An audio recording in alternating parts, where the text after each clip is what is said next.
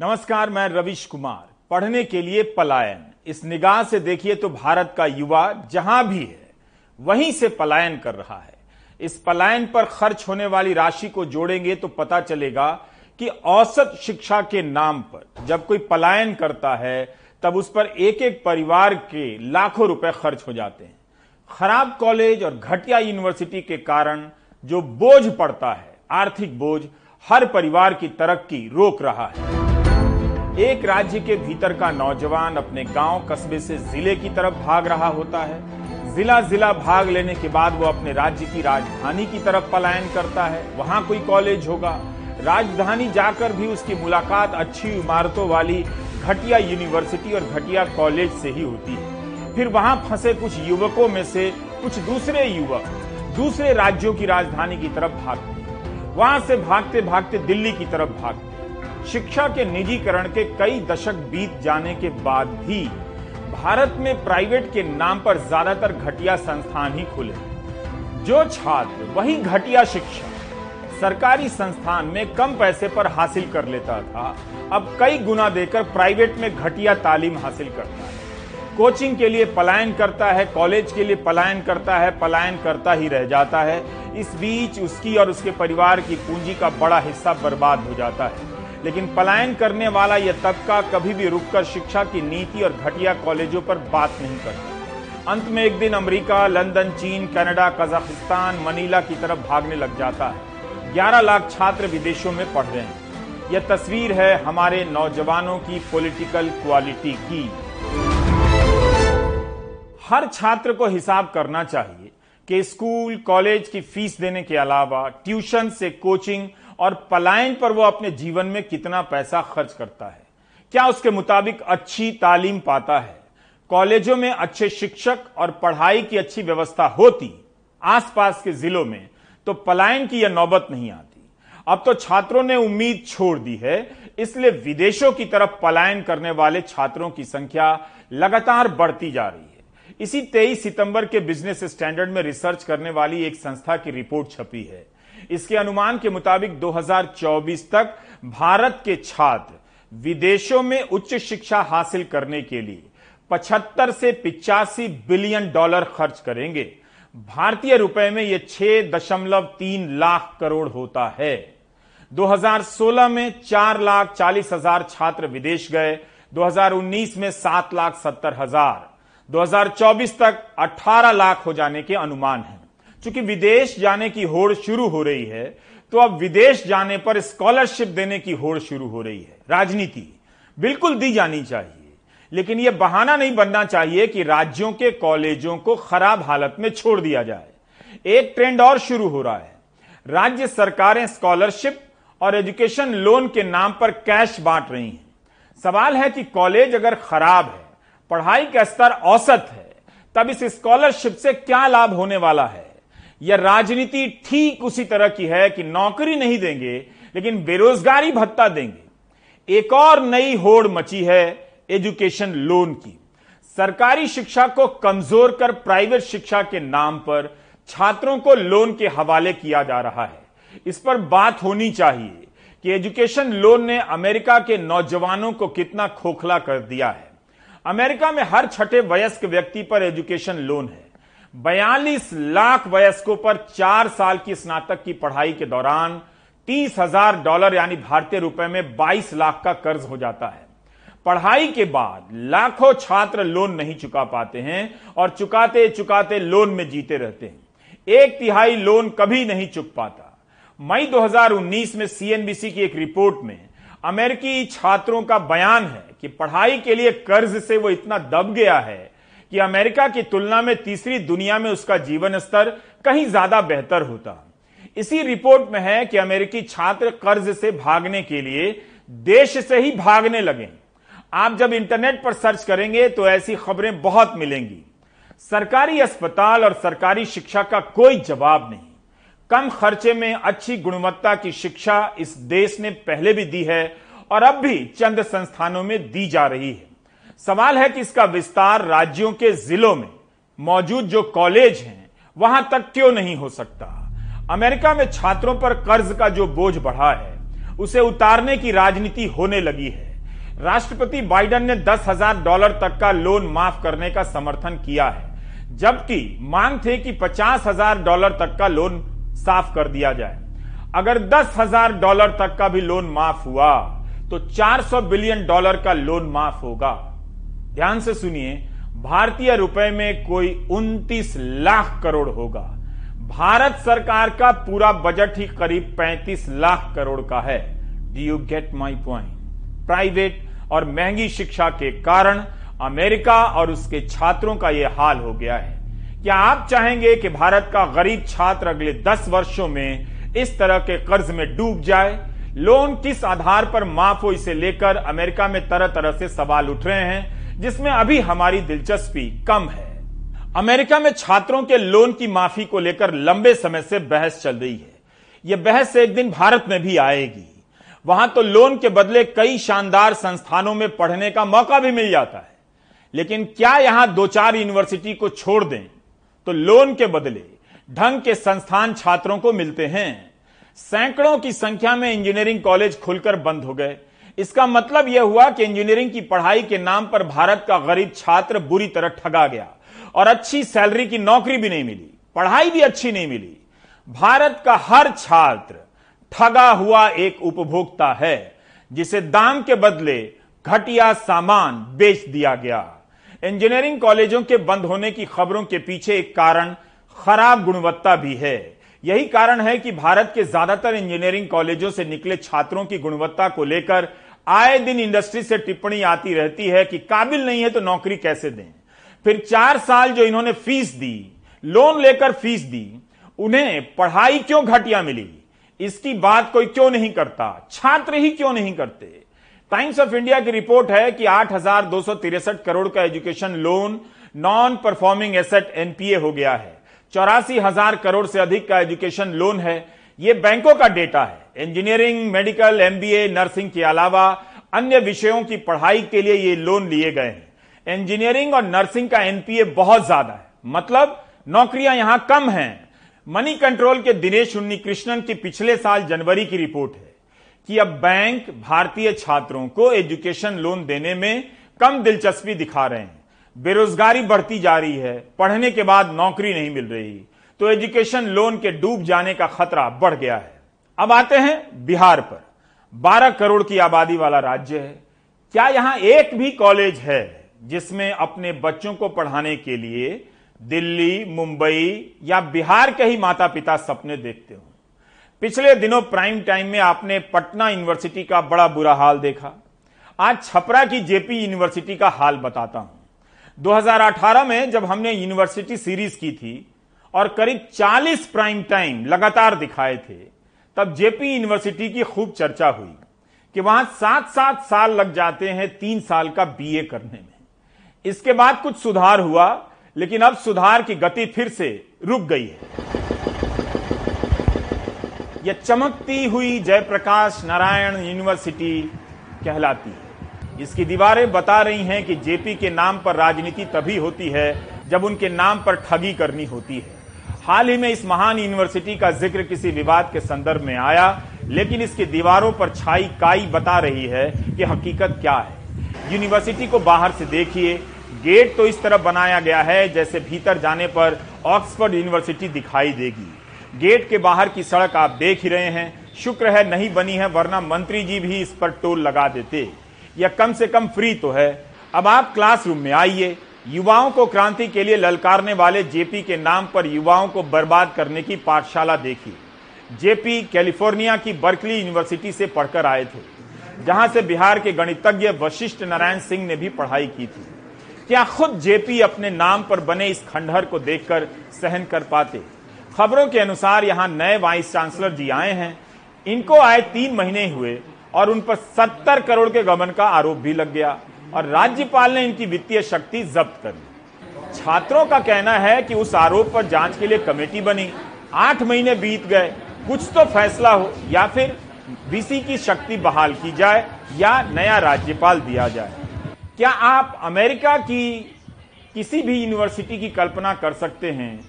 जिस देश में जाने भर से विदेश यात्रा सफल हो जाती है, या जेपी यूनिवर्सिटी देखना चाहेंगे, या यूनिवर्सिटी बताती है कि बिहार के नौजवानों की पॉलिटिकल क्वालिटी ज़ीरो है, माइनस, वरना कोई भी छात्र अपनी इस बर्बादी को बर्दाश्त नहीं करता। देखिए, सेशन के बारे में हमें यही बोलना है कि जयप्रकाश विश्वविद्यालय में जो सेशन है 2014 से ही इसकी गाड़ी बहुत धीमी गति से चल रही है। 2004 2014 से ही परीक्षाएँ लंबित होते गई होते गई। न जाने कितने हमारे विश्वविद्यालय में कुलपति आए, लेकिन परीक्षाएँ को नियमित करने के लिए कोई उपाय नहीं किए। तीन साल की पढ़ाई की डिग्री हमें पाँच सालों में मिलती है। हमारे विश्वविद्यालय में जो भी शिक्षा का अभी जो माहौल है, हमारे विश्वविद्यालय में आप आइएगा तो आए दिन आप देखिएगा कि भीसी घास घास उखाड़ते हुए आपको नज़र आ जाएँगे। क्या कारण है इसका? क्यों आप क्यों आप विश्वविद्यालय को सुचारू ढंग से नहीं चला रहे हैं? जयप्रकाश नारायण के नाम पर विश्वविद्यालय है, इसको आप उपहास का केंद्र बनाए हुए हैं। अगर यहाँ से बच्चे कहीं बाहर जाते हैं तो उपहास का केंद्र कारण बनते हैं कि आप जयप्रकाश विश्वविद्यालय में पढ़ते हैं, जहाँ पर न शिक्षा है और न समय से वहाँ परीक्षा होता है। विगत मुझे आठ साल हो गए इस विश्वविद्यालय का छात्र रहते हुए। छह साल पाँच साल में मैंने ग्रेजुएशन किया, दो साल मेरे ऐसे एक साल मेरे ऐसे बीत गए और डेढ़ साल में अभी तक एक भी परीक्षा नहीं हुए स्नातकोत्तर के। तो आज जो जो भी इस विश्वविद्यालय के छात्र हैं, बिहार के जो यूपीएससी के सिविल सर्विस के परीक्षा होते हैं, उसमें बिहार के कई छात्र टॉप होते हैं, उसमें क्या होती है, लोगों को अंदर अपने बिहार के नाम की वोट लेने की एक, अपने सब लोगों की इच्छा होने लगती है। और वर्तमान जो शिक्षा व्यवस्था है बिहार की, उसको अगर निचले स्तर से देखा जाए तो हमारे मिडिल स्तर से लेकर और शैक्षणिक वातावरण में विश्वविद्यालय कैंपस तक इतनी बड़ी अराजकता फैली हुई है, जिसकी वजह से आने वाले भविष्य, आने वाले छात्रों का भविष्य, अभी वर्तमान के छात्रों का भविष्य अंधकार में होता जा रहा है।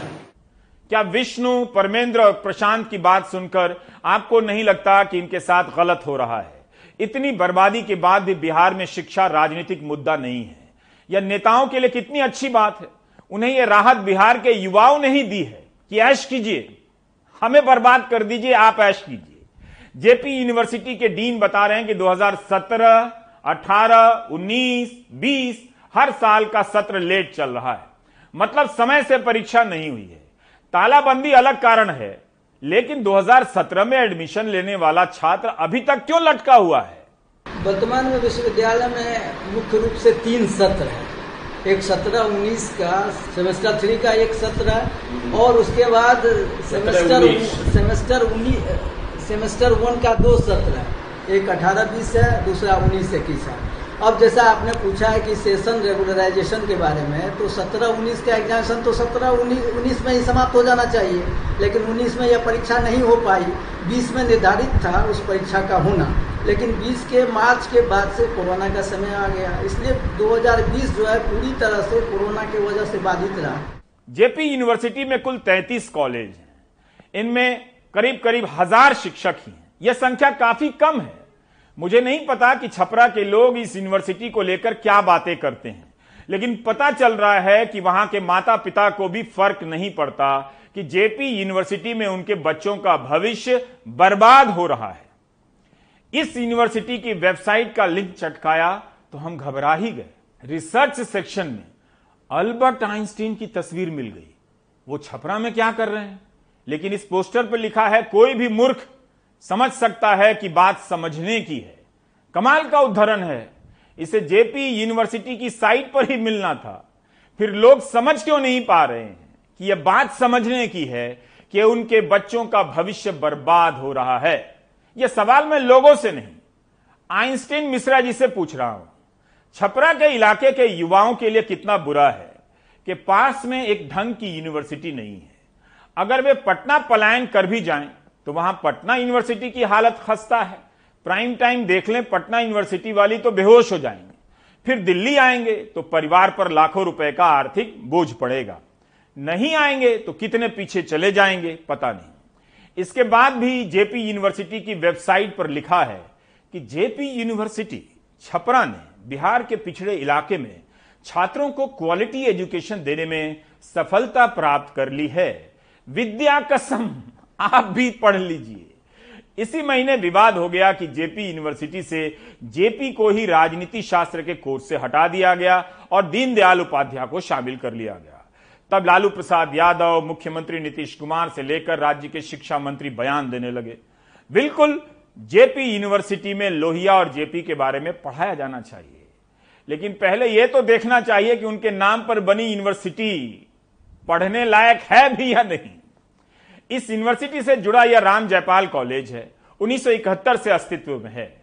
यहाँ 5000 छात्र पढ़ते हैं। इन 5000 छात्रों के लिए शिक्षकों की मंजूर पदों की संख्या 46 है 46 यह भी कितनी कम है? लेकिन इसमें से भी 50 फ़ीसदी पद खाली हैं। यानी 23 शिक्षक 5000 छात्रों को पढ़ा रहे हैं। कैसे पढ़ते होंगे आप सोच सकते हैं। उसमें से भी कई शिक्षकों की ड्यूटी पंचायत चुनाव में लगा दी जाती है। हम आपका दिल नहीं तोड़ना चाहते, लेकिन कुछ तो सोचिए कि शिक्षा के नाम पर बिना शिक्षा के निकल रहे ये बच्चे क्या करेंगे? कॉलेज की इमारत को लेकर क्या ही रोना रोया जाए जब शिक्षक भी नहीं है। इन दिनों 2017 के बैच का इम्तहान यहाँ चल रहा है, जिन्हें 2020 में बीए कर जाना चाहिए था। हज़ारों छात्रों के भविष्य के साथ इस तरह खिलवाड़ हो रहा है। और लोग टीवी पर देख रहे हैं, भारत विश्व गुरु बन गया है। दुनिया को भरमाने का यह सबसे झूठा प्रोजेक्ट है कि भारत विश्व गुरु बन गया है। उन्होंने कॉल किया हम लोग को, हम लोग से बोला कि आप पुलिस वाले आए हैं, हमें परेशान कर रहे हैं। वो हम लोग के साथ बदतमीजी कर रहे हैं। हमारे पास पूरी रिकॉर्डिंग भी है।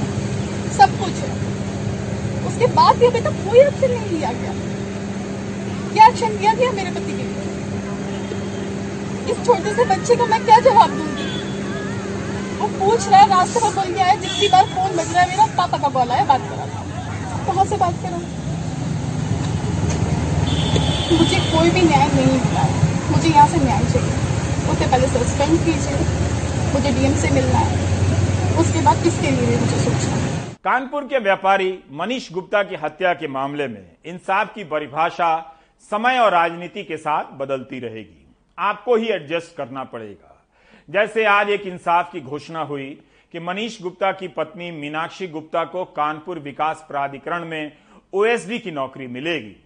एक इंसाफ और हुआ कि मृतक परिवार को 10 लाख रुपए का मुआवजा दिया गया है। इसकी राशि और बढ़ सकती है।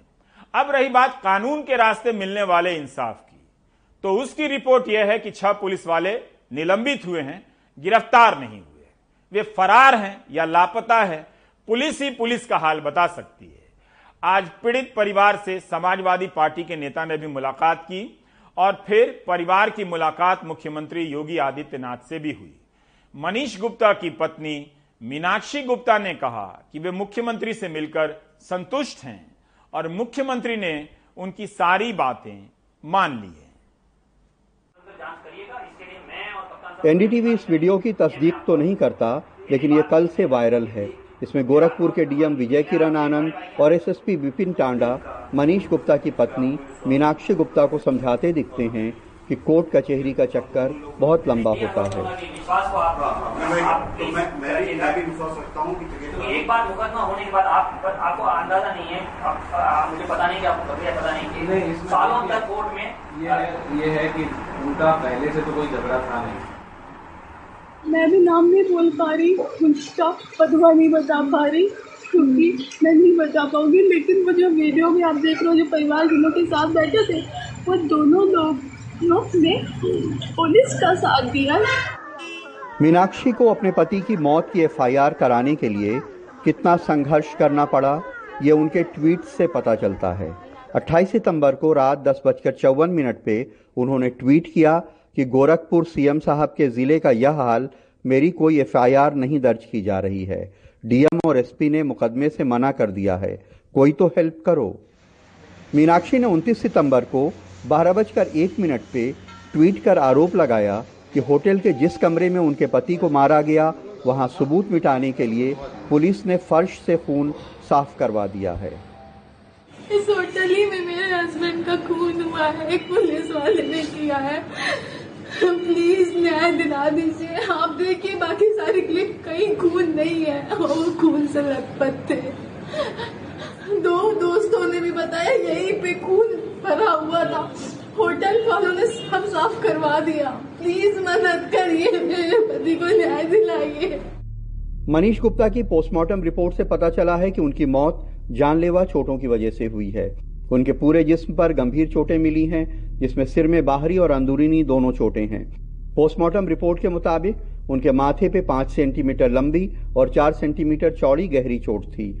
माथे पे चोट के अलावा सूजन थी, बाई आँख के ऊपर की हड्डी में चोट थी, उनका होंठ सूजा हुआ था, उनकी कुहनी कटी हुई थी, उनकी बाहों में चोट थी, उनके सिर में अंदरूनी चोट थी, जिसमें कुछ नीलापन भी था।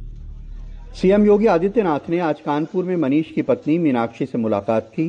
सीएम ने उन्हें नौकरी देने मदद की रकम बढ़ाने और केस की जाँच कानपुर ट्रांसफ़र करने का वादा किया।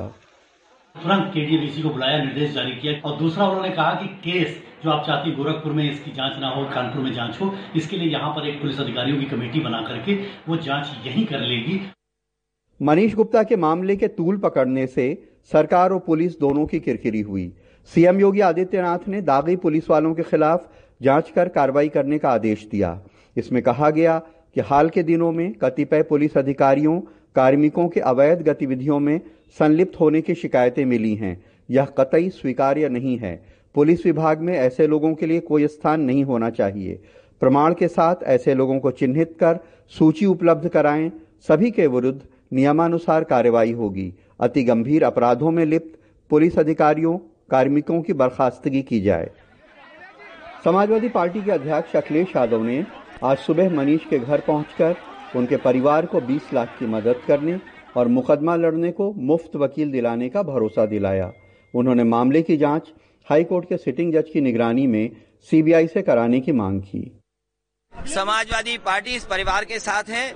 समाजवादी पार्टी हम सब लोगों ने तय किया है कि अभी इस परिवार की 20 लाख रुपए से मदद करेंगे।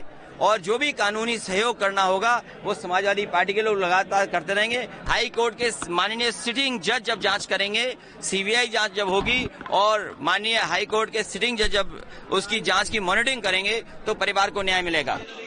गोरखपुर में छह पुलिस वालों पर हत्या का मुकदमा कोई नया नहीं है। यूपी में कम से कम 30 पुलिस वालों पे इस साल हत्या के मुकदमे कायम हुए हैं। जनवरी में जौनपुर में 24 साल के नौयुवक की हत्या का मुकदमा नौ पुलिस वालों पर कायम हुआ। मार्च में अंबेडकर नगर में, युवक की कस्टडी में हत्या के मामले में आठ पुलिस वालों पर मुकदमा कायम हुआ।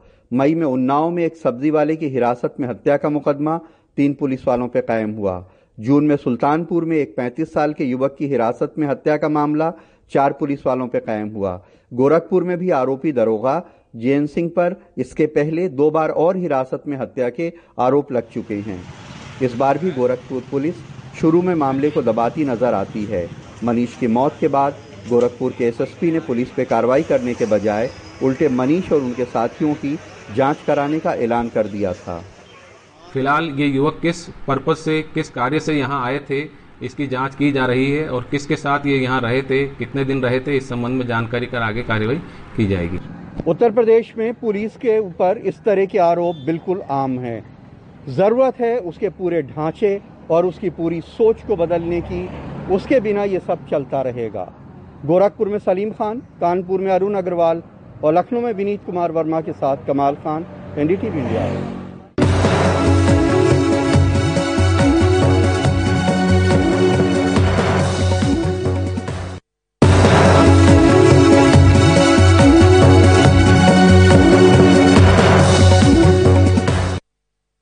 मध्य प्रदेश के ग्वालियर, चंबल, अंचल के सबसे बड़े सरकारी अस्पताल में तीन बच्चों की मौत हो चुकी है। शहर में बच्चों में वायरल फीवर के साथ डेंगू भी तेज़ी से फैल रहा है। आलम यह है कि अस्पताल में एक ही बिस्तर में दो दो, तीन तीन बच्चे भर्ती हैं। यहाँ के कमला राजा अस्पताल के पीडियाट्रिक आईसीयू में 16 बेड थे। बीमार बच्चों की संख्या बढ़ी तो यहाँ एक बिस्तर पर पाँच से छह बच्चे भर्ती करने की नौबत आ गई। इसे देखते हुए प्रशासन ने पिछले सत्रह दिनों में पीडियाट्रिक आईसीयू में 40 नए बेड बढ़ाए। फिर भी हर बच्चे को बेड नहीं मिल रहा है।